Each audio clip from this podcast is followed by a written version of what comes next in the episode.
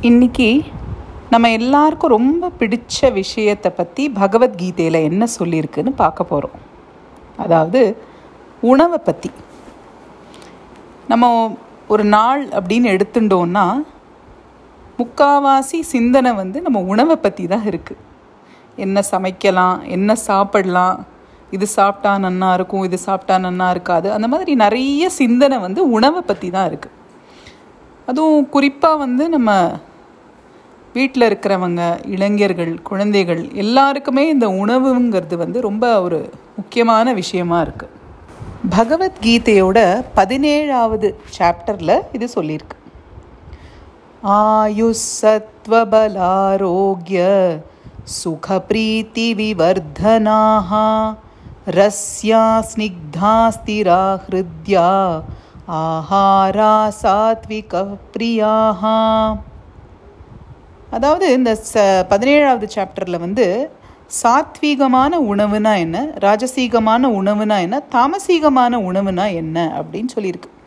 நம்ம பொதுவாகவே பெரியவங்க வந்து நம்மக்கிட்ட சொல்லும் போது சொல்லுவாங்க சாத்வீகம் சாத்வீகமான வாழ்க்கை வாழணும் சாத்வீகமாக சாப்பிடணும் சாத்வீகமாக நடந்துக்கணும் ரஜஸ் இருக்கக்கூடாது ஏன் இப்படி தாமசீகமாக உட்காந்துருக்க இதுதான் நம்ம பொது பேச்சிலேயே நம்ம கேள்விப்பட்டிருக்கோம்.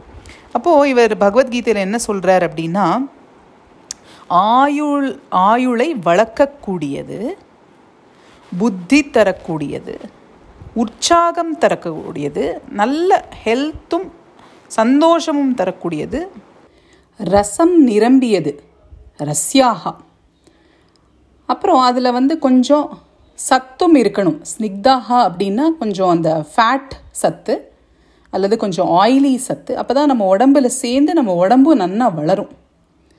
ஸ்திரா ஹிருத்யா. ஸ்திரானா நல்ல சப்ஸ்டான்ஷியலாக நம்மளுக்கு நல்ல அந்த பத்த பத்தணும் அந்த உணவு. ஹிருத்யானா நம்ம ஹிருதயத்துக்கு ரொம்ப பிரியமாக இருக்கணும். அதுதான் சாத்விக குணம் உடையவங்களுக்கு பிடித்த உணவாம் என்னென்னது?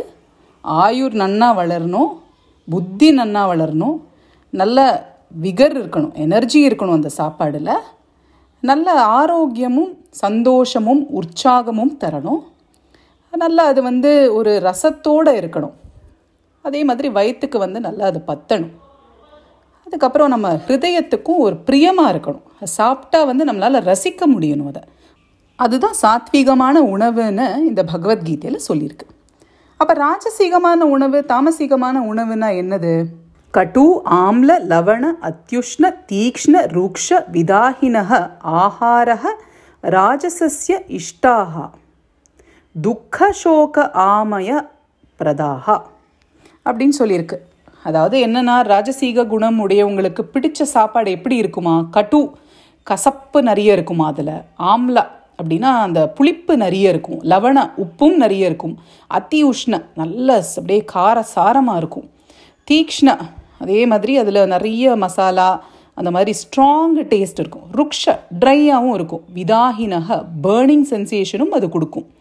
அந்த மாதிரி சாப்பாடுகள் ராஜசீக உணர்வை தூண்டும்.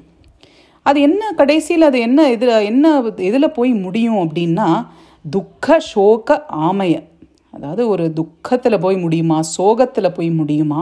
அதே மாதிரி நிறைய வியாதிகள் வரக்கூடிய வாய்ப்புகள் நிறைய இருக்குது இதனால் இந்த ராஜசீக உணர்வு உணர்வு அப்படிங்கிறது வந்து நம்மளுக்கு உள்ள உணர்வு எப்படி இருக்குமா? அது கோபத்தை தூண்டுமா? அப்புறம் வந்து அஜிடேஷனை வந்து தூண்டுமா? நம்மளால் ரெஸ் ஒரு இடத்துல சும்மா உட்கார முடியாது. ரஜசிக்கிற அப்படின்னா என்ன சொல்லுவோம்னா ரெஸ்ட்லெஸ்ஸாக இருக்கும்.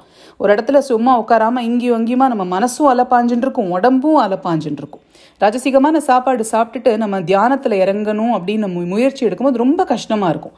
ஏன்னா ஒரு இடத்துல நம்மளால் அமைதியாக உட்கார முடியாது.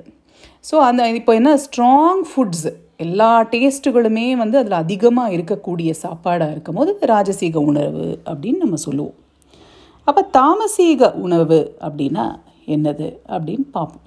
தாத்தயாமம் கதரசம் பூதி பர்யுஷிதம் ச யத் உச்சிஷ்டம் அப்பிச்ச மேத்தியம் போஜனம் தாமச பிரியம்.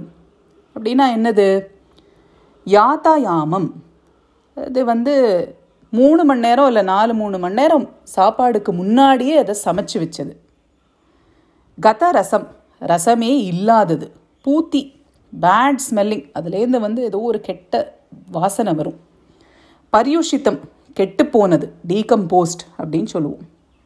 உச்சிஷ்டம் மற்றவங்க சாப்பிட்ட உணவோட பாக்கி இருக்கிறது. அது நேத்திக்கு சாப்பிட்டது வந்து நம்ம இன்னைக்கு அதை பாக்கி வச்சு அதை சாப்பிட்றது. அமேத்தியம் அதை நம்மளால் வந்து தொடக்கூட முடியாது. அது வந்து தாமசீக உணர்வை தூண்டும் அது தவிர வந்து தாமசீகமான மக்களுக்கு அது ரொம்ப பிடித்தமான உணவாக இருக்கும். இப்போ நம்ம நிறைய நம்ம என்னோட இப்போ நடைமுறை வாழ்க்கையில் பார்த்தீங்கன்னா நம்ம நிறைய சாப்பாடுகளை வந்து நம்ம அதிகமாக குக் பண்ணுறோம் ஓவர் குக்டு ஃபுட்டு அதுவும் சொல்லியிருக்கு. இந்த வர்ஸில் வந்து ஒரு ஃபுட்டை எடுத்து அதை அதிகமாக குக் பண்ணி அதில் இருக்கிற ரசத்தை எல்லாத்தையும் எடுத்துட்டு அதில் இருக்கிற நியூட்ரியன்ஸ் எல்லாத்தையும் எடுத்துட்டு சாப்பிட்றது ஸ்டேல் ஃபுட்டாகவே மாறிடுறது அது. அதுதான் வந்து இந்த சா தாமசீக சாப்பாடு அப்படின்னு சொல்கிறோம் அதில். அவ்வளோ அழகாக இந்த பகவத்கீதையில் சொல்லியிருக்கு. இந்த மாடர்ன் நியூட்ரிஷன் சயின்ஸ்லேயே பார்த்தோம் அப்படின்னா என்ன சொல்லியிருக்குன்னா நம்ம சாத்விகமான ஆகாரம் அதாவது நம்ம ஃப்ரெஷ் ஃபுட்ஸ்ன்னு எடுத்துட்டோம் அப்படின்னா அதில் இருக்கிற கிருமிகள் வந்து அந்த உணவை வந்து ஈஸியாக நம்மளால் டைஜஸ்ட் பண்ணிக்கக்கூடிய சக்தியை வந்து வளர்க்குறது. அதே இது நம்ம வந்து அதிகமாக அதை சமைக்கும் போதோ இல்லை அதில் வந்து உப்பு மிளகாய் இல்லை வந்து புளிப்பு அதிகமாக ஆட் பண்ணும் போதோ அதில் இயற்கையிலேயே இருக்கக்கூடிய அந்த கிருமிகளில் எல்லாமே வந்து அதுலேருந்து போயிடுறது. அப்போது அந்த ஜீரண சக்தியும் குறைந்து அதுலேருந்து நமக்கு வரக்கூடிய அந்த சத்து அதாவது நியூட்ரிஷனும் கம்மியாயிடுறது. அது மாடர்ன் சயின்ஸ்லேயே சொல்லியிருக்கு அதுதான் பகவத்கீதையிலையும் சொல்லியிருக்கு.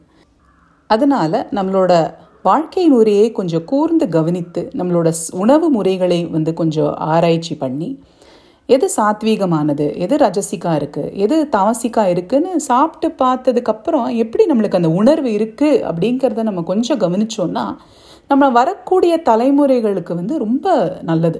குறிப்பாக குழந்தைகளுக்கு வந்து இந்த சாப்பாடுங்கிறது அவங்களுக்கு எனர்ஜியும் தரணும் புத்தி கூர்மையும் தரணும். ஸோ அதுக்கு தகுந்த மாதிரி நம்ம வந்து ப்ரிப்பேர் பண்ணுறது ரொம்ப நல்லது.